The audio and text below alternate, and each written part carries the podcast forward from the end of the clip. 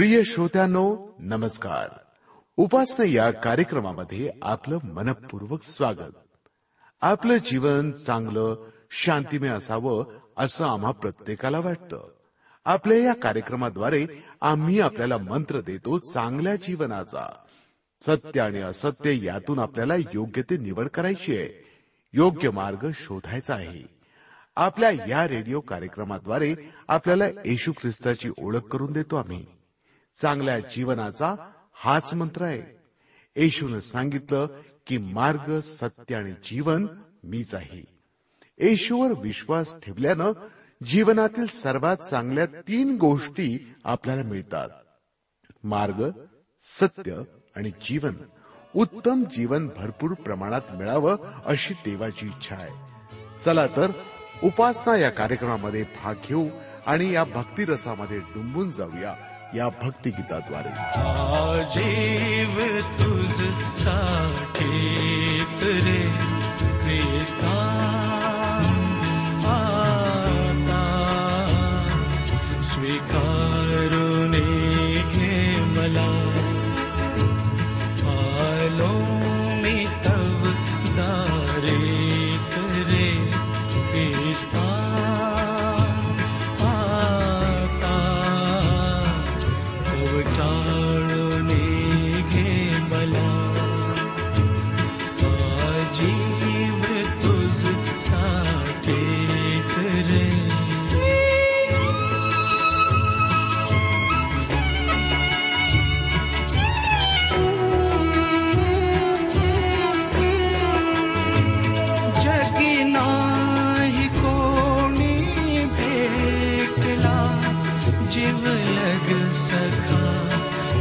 तुझ सारखा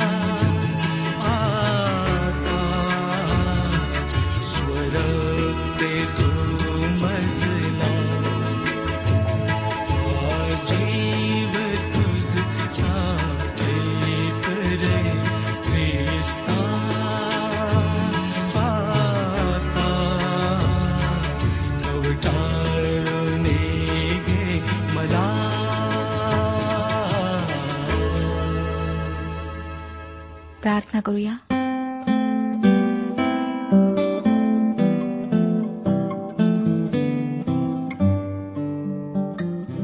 पवित्र प्रभू तुझ्या नावाचे गौरव करीत तुझ्या नावाला शतशः धन्यवाद देत तुझ्या नावाची गोड गाणी गात आम्ही तुझ्या समक्ष येत आहोत. तुझी जितकी स्तुती करावी तितकी कमीच आहे. कारण तू महान आहेस. तुझी दया अनंत आहे. प्रभू आमची तुझ्याजवळ नम्र प्रार्थना आहे की आज तू आमच्या जीवनात कार्य कर. आपल्या पवित्र आत्म्याच्याद्वारे आजचं वचन समजण्याकरिता आमचं मार्गदर्शन कर. आम्हाला तुझ्या स्पर्शाची गरज आहे.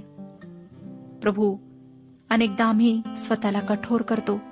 तुझं वचन आम्ही ऐकत नाही तुझी वाणी आम्ही ऐकत नाही तुझ्यापासून दूर जातो. म्हणून प्रार्थना आहे प्रभू की आमच्या कठोर हृदयाला तू नम्र कर. जेणेकरून तुझ्या पवित्र आत्म्याचं कार्य स्वतंत्रपणे आमच्या जीवनात व्हावं. ही वेळ आम्ही तुझ्या पवित्र हातात देत आहोत. नम्र प्रार्थना आहे की आम्हातील प्रत्येकाला स्पर्श कर. जे शारीरिक विकार आहेत ते दूर कर प्रभू. हो दे की आमच्या जीवनाच्याद्वारे तुझंच गौरव व्हावं तुझी सेवा व्हावी. प्रभू येशू ख्रिस्ताच्या पवित्र आणि गोड नावात मागत आहे. म्हणून तो ऐक. आमे श्रोत्यानो ह्या दिवसांमध्ये आम्ही इतिहासाच्या पहिल्या पुस्तकाचे अध्ययन करीत आहोत. सोळाव्या अध्यायाच्या एक ते सात वचनांपर्यंत आम्ही अध्ययन संपवलेले आहे. आज आठपासून पुढची वचने आम्ही अभ्यासणार आहोत. आठवं वचन सांगतं इतिहासाचे पहिले पुस्तक सोळावा अध्याय आणि आठवे वचन. परमेश्वराचे उपकार स्मरण करा त्याचे नाम घ्या राष्ट्रास त्याची कृत्ये जाहीर करा. श्रोत्यानं भूतकाळात परमेश्वर कार्यशील होता. तो आजही कार्यशील आहे. त्याचा या छोट्याशा जगाशी असलेला व्यवहार अजून संपलेला नाही. आजच्या विश्वातल्या घटनांमध्ये अजूनही त्याचा हात आम्हाला दिसून येतो इस्रायल देशाचा नव्याने जन्म झाला. त्याआधी कित्येक वर्षे जगभर पसरलेले यहुदी लोक या राजकीय स्वातंत्र्य प्राप्तीसाठी स्वतःची मायभूमी परत मिळविण्यासाठी धडपड करीत होते. त्यांच्या त्या कठोर परिश्रमाचा इतिहास वाचला तर आम्हाला त्यामध्ये देवाचा हात अगदी स्पष्टपणे दिसतो. पवित्र शास्त्रात इतरत्र व विशेष रीतीने प्रगटीकरणात सांगितलेल्या घटना आज आम्हाला सत्यात येताना दिसत आहेत.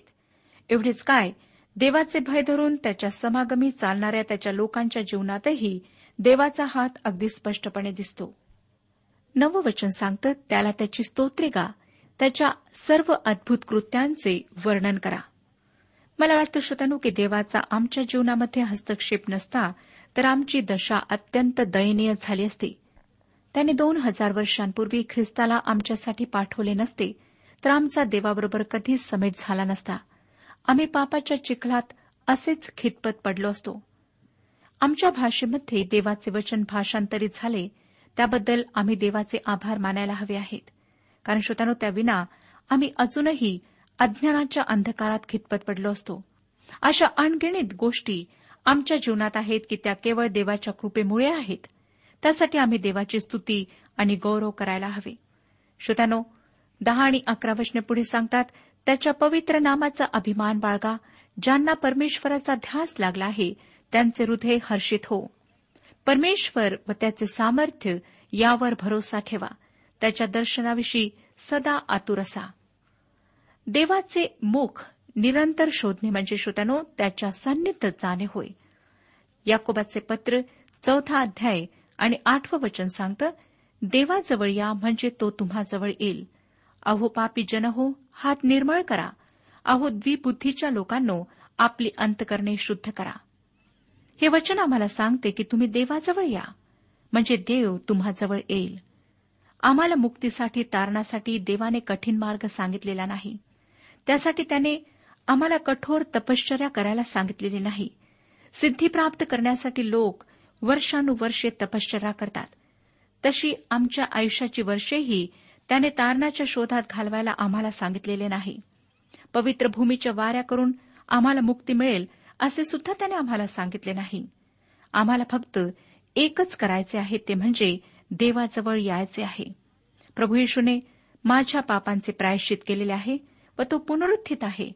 तो मला आपल्याजवळ नेण्यासाठी पुन्हा येणार आहे असा विश्वास जर आम्ही धरू ख्रिस्ताचा तारणारा प्रभू म्हणून आपल्या अंतकरणात स्वीकार करू तर आम्हाला तारण प्राप्त होईल. पण केवळ तेवढ्यानेच आम्हाला प्रतिदिनी त्याच्याशी सहभागिता करता येणार नाही तर त्याला निरंतर शोधण्याने त्याचे सामर्थ्य शोधण्याने आम्हाला त्याच्याशी सहभागिता करता येते. श्रोत्यानो काय आपण सतत देवाचे मुख शोधता? सकाळी उठल्यानंतर आपण कोणती गोष्ट सर्वात आधी करता? रात्री जेव्हा बिछाण्यावर विसाव्यासाठी अंग टाकता तेव्हा कशाचा विचार करता? दिवसभरामध्ये देवाविषयी आपण विचार करता काय? मला माहीत नाही की आपण कशा प्रकारचे विचार ठेवणारे लोक आहात. परंतु जर आम्ही देवाला जीवनामध्ये प्रथम स्थान देतो तर देव आम्हाला आशीर्वादांनी भरपूर करतो. आम्ही देवाच्या जवळ यायला हवे.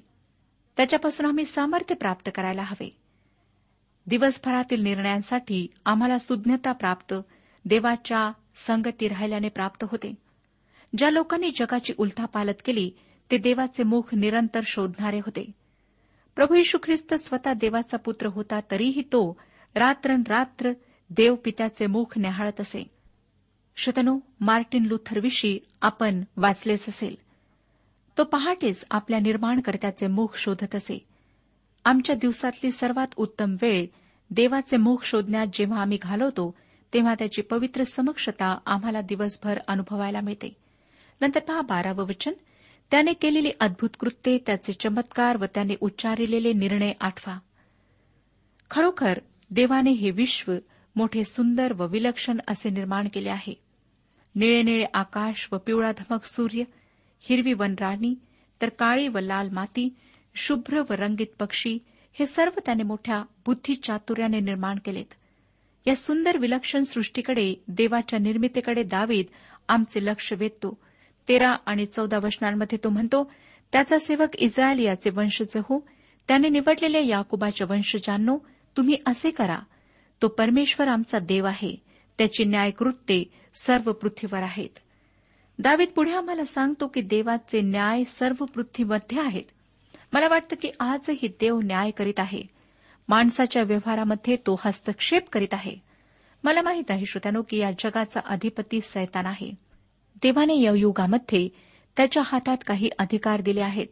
व छळ होण्याच्या त्या भयंकर युगामध्ये तो जणू काही मोकळाच सुटणार आहे.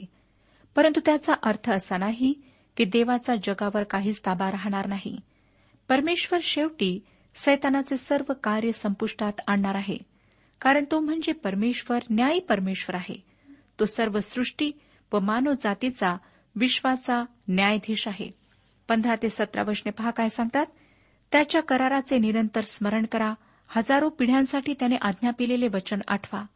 हा करार त्याने अभ्रामापाशी केला आणि त्याविषयी इजाकापाशी शपथ वाहिली. ती त्याने याकोबासाठी नियम इस्रायलासाठी सर्व काळाचा करार या रूपाने कायम केली.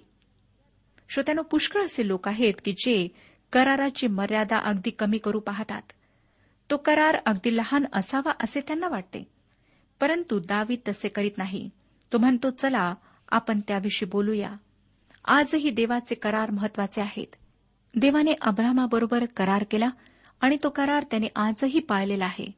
त्याने अब्रामाला अभिवचन दिले की तो त्याला व त्याच्या संततीला वचनदत्त भूमी पवित्र भूमी देईल आणि हे अभिवचन परमेश्वर पूर्ण करणार आहे.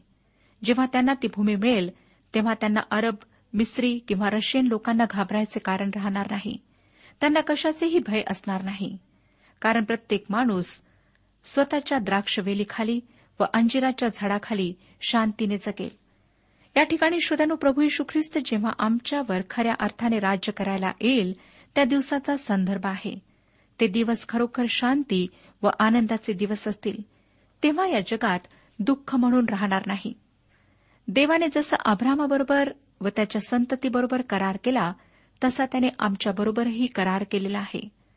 ख्रिस्त येशूमध्ये सर्व आध्यात्मिक आशीर्वाद देण्याचे त्याने अभिवचन आम्हाला दिलेले आहे.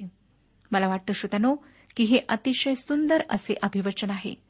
जर आम्हाला आत्मिक आशीर्वाद म्हणजे सर्वात उच्च दर्जाचे आशीर्वाद प्राप्त होणार आहेत तर आम्हाला आमच्या भौतिक जगी गरजांची काळजी करण्याचे कारण उरणार नाही कारण आध्यात्मिक आशीर्वादांबरोबर हे सर्व आशीर्वाद आम्हाला आपोआप प्राप्त होतील. भूमीविषयी आपल्याबरोबर व आपल्या घराबरोबर देवाने करार केलेला आहे हे दाविदाला समजले. अठरा ते बावीस वर्षने पुढे सांगतात तो म्हणाला कनान देश तुझा वतनभाग म्हणून तुला देईन. त्यावेळी तुम्ही मोजके फार थोडे होता व त्या देशात तुम्ही उपरी होता. ते राष्ट्र राष्ट्रातून एका राज्यातून दुसऱ्या लोकात हिंडले. त्याने कोणत्याही मनुष्याला त्यास उपद्रव करू दिला नाही. त्याचकरिता त्याने राजांचाही निषेध करून म्हटले की माझ्या अभिषक्तास हात लावू नका. माझ्या संदेष्टास उपद्रव देऊ नका. श्रोत्यानो इस्रायलच्या मूळ पुरुषांबरोबर देवाचे संरक्षण होते. ते जसे प्रवास करीत होते तसा देवाचा संरक्षक हात त्यांच्या भोवती होता. या वचनामध्ये अब्राम इझाक व याकोब या मूळ पुरुषांचा संदर्भ असला तरी हे वचन आजही आम्हाला लागू पडते. देवाच्या लोकांविरुद्ध हात उगारणे किंवा त्यांची बदनामी करणे याविषयी आम्हातील प्रत्येकाने सावधगिरी बाळगली पाहिजे. देवाच्या सेवकांवर टीका करण्यापूर्वी खोट्या नाट्या गोष्टी तयार करून त्यांची बदनामी करून त्यांना छळण्यापूर्वी आम्ही स्वतःला प्रश्न विचारायला हवा की काय आमच्या अशा कृत्याने देवाचे कार्य पुढे जात आहे किंवा त्यामध्ये अडखळ निर्माण होत आहे? श्रोत्यानो आज आमच्या बऱ्याच समाजामध्ये मंडळांमध्ये अशा प्रकारची स्थिती आहे. आम्हाला परमेश्वर सतर्क करीत आहे. तेवीस ते पंचवीस वचने पुढे सांगतात हे सर्व पृथ्वी परमेश्वराची स्तुती स्तोत्रे गा. त्याने केलेल्या तारणाची घोषणा प्रतिदिनी करा. राष्ट्रामध्ये त्याचे गौरव सर्व लोकांमध्ये त्याची अद्भुत कृत्ये जाहीर करा. कारण परमेश्वर थोर व परमस्तुत्य आहे. सर्व दैवताहून त्याचेच भय धरणे योग्य आहे. आदामाच्या पापामुळे सृष्टी ही शापित झाली. यशा संदेष्टा आपल्या पुस्तकात या शापित पृथ्वीचे अतिशय करुणास्पद चित्र रेखाटतो. यशाचे पुस्तक चोवीसावा अध्याय चार ते सहा वचनांमध्ये तो म्हणतो पृथ्वी शोकाकुल व कृश झाली आहे. जग झरून कृश झाले आहे. पृथ्वीवरील प्रतिष्ठ जन जर्जर झाले आहेत. पृथ्वी आपल्या रहिवाशांकडून भ्रष्ट झाली आहे कारण त्यांनी नियमांचे उल्लंघन केले आहे विधींचे अतिक्रमण केले आहे आणि सनातन करार मोडीला आहे.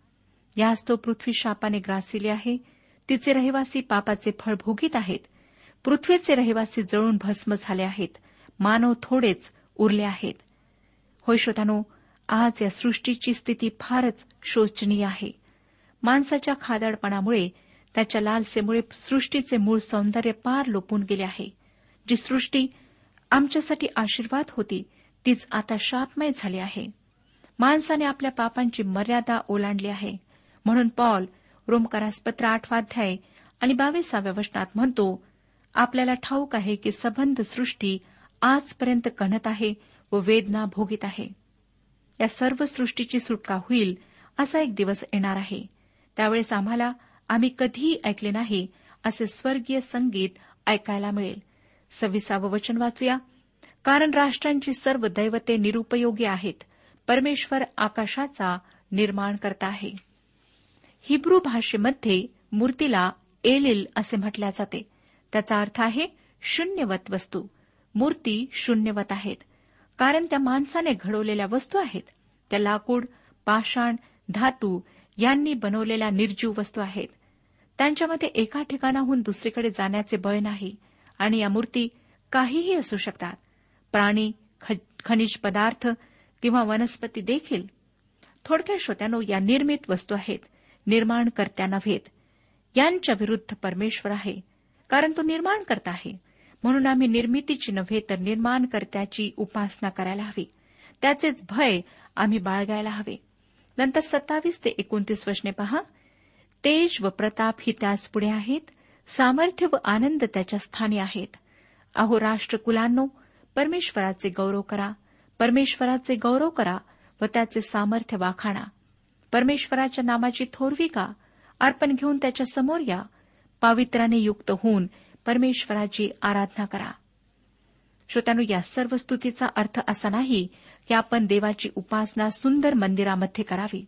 ह्याचा अर्थ असा आहे की देवाच्या पावित्र्याच्या सौंदर्यात आम्ही त्याची उपासना करावी. आमचा परमेश्वर अत्यंत पवित्र आहे.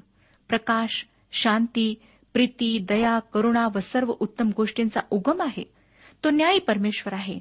असे त्याचे जे सर्व गुण आहेत त्याविषयी आम्ही त्याची स्तुती करायला हवी. श्रोत्यानो आमचा परमेश्वर कृपाळू प्रेमळ परमेश्वर आहे. योहान कृष्णभवर्तमान तिसरा अध्याय सोळावं वचन सांगतं देवाने जगावर एवढी प्रीती केली की त्याने आपला एकुलता एक पुत्र दिला. अशासाठी की जो कोणी त्याच्यावर विश्वास ठेवितो त्याचा नाश होऊ नये तर त्याला सार्वकालिक जीवन प्राप्त व्हावे. आम्ही पापी असतानाच आम्हावर देवाची जी कृपा आहे ती आम्ही स्मरायला हवी. प्रतिदिनी आमच्या जीवनात शेकडो अशा गोष्टी घडतात. आम्ही पाहतो की त्यामध्ये आम्हाला देवाची कृपाच दिसून येते. या अथांग कृपेच्या उगम असलेल्या देवाची स्तुती करणे योग्य नाही काय? तर श्रोत्यानो आज निश्चय करूया की आम्ही प्रतिदिवशी आमच्या वाणीद्वारे आमच्या कृत्यांद्वारे आचरणाद्वारे त्याची स्तुती करू. सोळावा अध्याय तीस आणि एकतीस वचने सांगतात हे सर्व पृथ्वी त्याच पुढे कंपायमान हो जग स्थिर स्थापिलेले आहे ते डळमळत नाही. आकाश हर्षो पृथ्वी उल्हासो राष्ट्रामधल्या लोकास विदित करा की परमेश्वर राज्य करीतो. श्रोत्यानो हा दिवस येणार आहे. ह्याविषयी काहीच शंका नाही. बत्तीस आणि तेहतीस वचने पहा. समुद्र व त्यातील सर्व काही गर्जना करोत. शेत व त्यातील सर्व काही उत्सव करोत. म्हणजे वनातील झाडे परमेश्वरासमोर आनंदाचा गजर करीतील. कारण पृथ्वीचा न्याय करावयास तो आला आहे. हो श्रोत्यानो ज्या दिवशी वनातील झाडे गाणी गातील त्या दिवसाची मी वाट पाहत आहे. मला ते माहीत नाही की ही कशा प्रकारे गातील पण मला एक गोष्ट माहीत आहे की झाडे आपल्या फुलांच्या भराद्वारे फळांच्या फांद्यांना लगडण्याने देवाची स्तुती आजही करीत आहेत. जेव्हा प्रभू यशू ख्रिस्त आमच्यावर राज्य करायला येईल तेव्हा सृष्टी आनंदेल व झाडे गायन करतील. किती सुंदर तो काळ असेल. नंतर चौतीसावं वचन सांगतं परमेश्वराचे उपकार स्मरण करा कारण तो चांगला आहे त्याची दया सनातन आहे. श्रोत्यानो देवाजवळ दयेची कमतरता नाही. त्याच्याजवळ ती विपुल आहे. त्या दयेची गरज तुम्हाला आहे आणि मला आहे. पस्तीस आणि छत्तीस वचने? असे म्हणा हे आमच्या तारणाऱ्या देवा आम्हास तार आम्हास राष्ट्रातून सोडून घेऊन एकत्र कर म्हणजे आम्ही तुझ्या पवित्र नामाचे उपकार स्मरण करू आणि तुझ्या स्तवनातच आम्हास उल्हास वाटेल. इस्रायलाचा देव परमेश्वर याचा अनादी काळापासून अनांत काळापर्यंत धन्यवाद हो. तेव्हा सर्व लोकांनी आमेन म्हणून परमेश्वराचे स्तवन केले. श्रोत्यानो जर तुम्ही अजूनही देवाच्या परमदयेचा अनुभव घेतला नसेल तर आज संधी आहे. ख्रिस्ताद्वारे देवाजवळ या. तो तुमच्याजवळ येईल. तुम्हाला तारण व आध्यात्मिक आशीर्वाद दिल्याशिवाय तो कदापि राहणार नाही. सोळावा अध्याय सदोतीस ते चाळीस वचने सांगतात कोशापुढे दररोज गरज पडेल त्याप्रमाणे सतत सेवा करावी म्हणून दाविदाने आसाफ व त्याचे भाऊबंद यास परमेश्वराच्या कराराच्या कोशासमोर राहावयासाठी नेमिले. तसेच ओबेद अदोम व त्याचे अडुसष्ट भाऊबंद आणि यदुथुनाचा पुत्र ओबेद अदोम व होसा यास द्वारपाळ केले.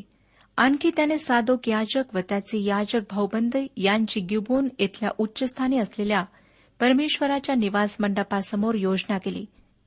त्यांनी नित्य सकाळ संध्याकाळ होमवेदीवर परमेश्वरा प्रित्यर्थ होम अर्पावे. अर्थात परमेश्वराने इस्रायलास विहित केलेल्या नियमशास्त्रात जे लिहिले आहे त्या सर्वांप्रमाणे त्यांनी करावे अशी व्यवस्था केली. श्रोत्यानो अशा प्रकारे देवाकडे जाण्याचा मार्ग कायमकरिता उपलब्ध करून देण्यात आला.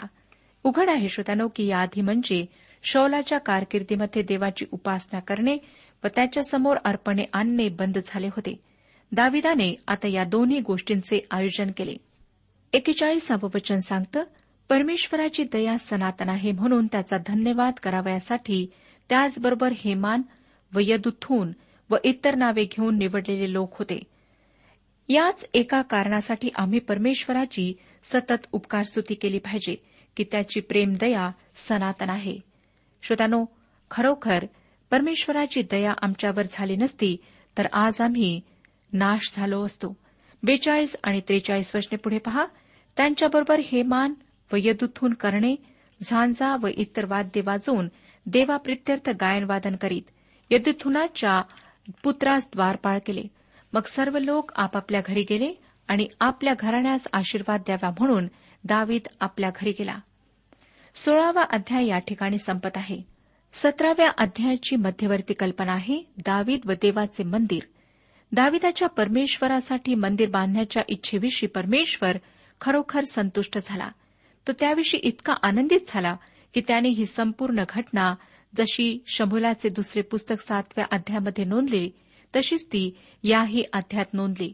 सतरावा अध्याय पहिलं वचन सांगतं दावीद आपल्या मंदिरात राहू लागला तेव्हा त्याने नाथान संदिष्टास म्हटले पहा मी गंधसरूच्या मंदिरात राहत आहे. पण परमेश्वराच्या कराराचा कोश कनाथीखाली आहे. कदाचित श्रोत्यानो आदल्या रात्री पाऊस पडला असेल व दाविदाने पावसाच्या पाण्याचा टपटप असा आवाज ऐकून देवाच्या कोशाची आठवण केली असेल. आता तो नाथानाला म्हणत आहे मला देवासाठी घर बांधायचे आहे. दुसरं वचन नाथान दाविदास म्हणाला तुझ्या मनात जे काही असेल ते कर कारण देव तुझ्याबरोबर आहे. नाथानाला वाटले की तो जे म्हणाला ते बरोबर होते. परंतु हा देवाचा सेवक या ठिकाणी चुकला. देवाला त्याची चूक सुधरवायची होती. तिसरं चौथं आणि पाचवं वचन सांगतं त्याच रात्री देवाचे वचन नाथानाला प्राप्त झाले ते असे. माझा सेवक दावी यास सांग परमेश्वर म्हणतो माझ्या निवासासाठी तुला मंदिर बांधावयाचे नाही. ज्या दिवशी इस्रायल लोकास मी मिसर देशातून बाहेर काढिले तेव्हापासून आज दिवसपर्यंत माझा निवास कधी मंदिरात झाला नाही. डेऱ्यातून व मंडपातून मी भ्रमण करीत आहे. श्रोत्यानं जुन्या कराराच्या काळात परमेश्वर मंडपामध्ये डेऱ्यामध्ये आपल्या लोकांबरोबर राहत होता. कारण त्याचे लोक डेऱ्यांमध्ये राहत असत. परमेश्वराला आमचे जीवन कसे आहे याची पूर्ण कल्पना आहे. कारण त्याने आम्हामध्ये वस्ती केली आमचे जीवन त्याने अनुभवले. आम्ही पुढे सहा व्यवस्नात वाचतो जिकडे जिकडे मी इस्रायल लोकांसह भ्रमण करीत आलो तिकडे तिकडे ज्या कोणा इस्रायल शास्त्यांना माझ्या लोकांचे पालन करण्याविषयी मी आज्ञा करीत असे. त्यास तुम्ही मस्साठी गंधसरूचे मंदिर का बांधिले नाही? असा एक शब्द तरी कधी मी बोललो आहे काय? आता यहुदी लोक वचनदत्त देशात आले तेव्हा त्यांनी पक्के घरी बांधली परंतु त्यांनी परमेश्वरासाठी पक्के मंदिर मात्र बांधले नाही. सातव्या वचनात तो म्हणतो तर आता माझा सेवक दावीद सांग सेनाधीश परमेश्वर म्हणतो तू माझ्या प्रजेचा इस्रायलाचा अधिपती व्हावे म्हणून मी तुला मेंढवाड्यातून मेंढरांच्या मागचा आणले. श्रोत्यानो ह्या ठिकाणी दावीद ज्या स्थितीतून आला होता ती स्थिती परमेश्वर सांगत आहे. आठवं वचन जिकडे तू गेलास तिकडे मी तुझ्याबरोबर राहिलो आणि तुझ्या सर्व शत्रूंचा तूच पडून उच्छेद केला. पृथ्वीवर जे थोर पुरुष आजपर्यंत झाले आहेत त्यांच्या नावाप्रमाणे मी तुझे नाव करीन. आणि बाराव्या वचनात परमेश्वर स्पष्टपणे सांगतो की दाविदाचा पुत्र त्याच्याकरिता मंदिर बांधील. आणि परमेश्वरच त्याचे राजासन निरंतरचे स्थापित करेल. श्रोत्यानो ह्या वचनांवर आपण पुढच्या कार्यक्रमात अधिक विचार करू. परमेश्वर आपला सर्वांस आशीर्वाद देऊ आजच्या उपासना कार्यक्रमात परमेश्वराच्या जिवंत वचनातून मार्गदर्शन आपण ऐकलं. आजच्या या वचनातून आपणास काही आशीर्वाद मिळाला असेल यात काही शंका नाही. सुदैव जीवनविषयक काही शंका असल्यास किंवा काही प्रश्न असल्यास किंवा काही प्रार्थना निवेदन असल्यास पत्राद्वारे आम्हास अवश्य कळवा. आम्हाला अगदी आनंदच होईल. पत्र व्यवहारासाठी आमचा पत्ता लिहून घ्यावा. कार्यक्रम उपासना पोस्ट बॉक्स क्रमांक एक शून्य दोन बेजनबाग नागपूर पिनकोड क्रमांक चार चार शून्य शून्य शून्य चार. आमचा ईमेल अॅड्रेस आहे Marathi T T B at radio eight eight two dot com email address पुन्हा एकदा ऐका Marathi T T B at radio eight eight two dot com बरं तर आता इथंच थांबूया कारण आपल्या कार्यक्रमाची वेळही संपत आलेली आहे. पुन्हा आपली भेट आपल्या पुढल्या कार्यक्रमात तोपर्यंत नमस्कार.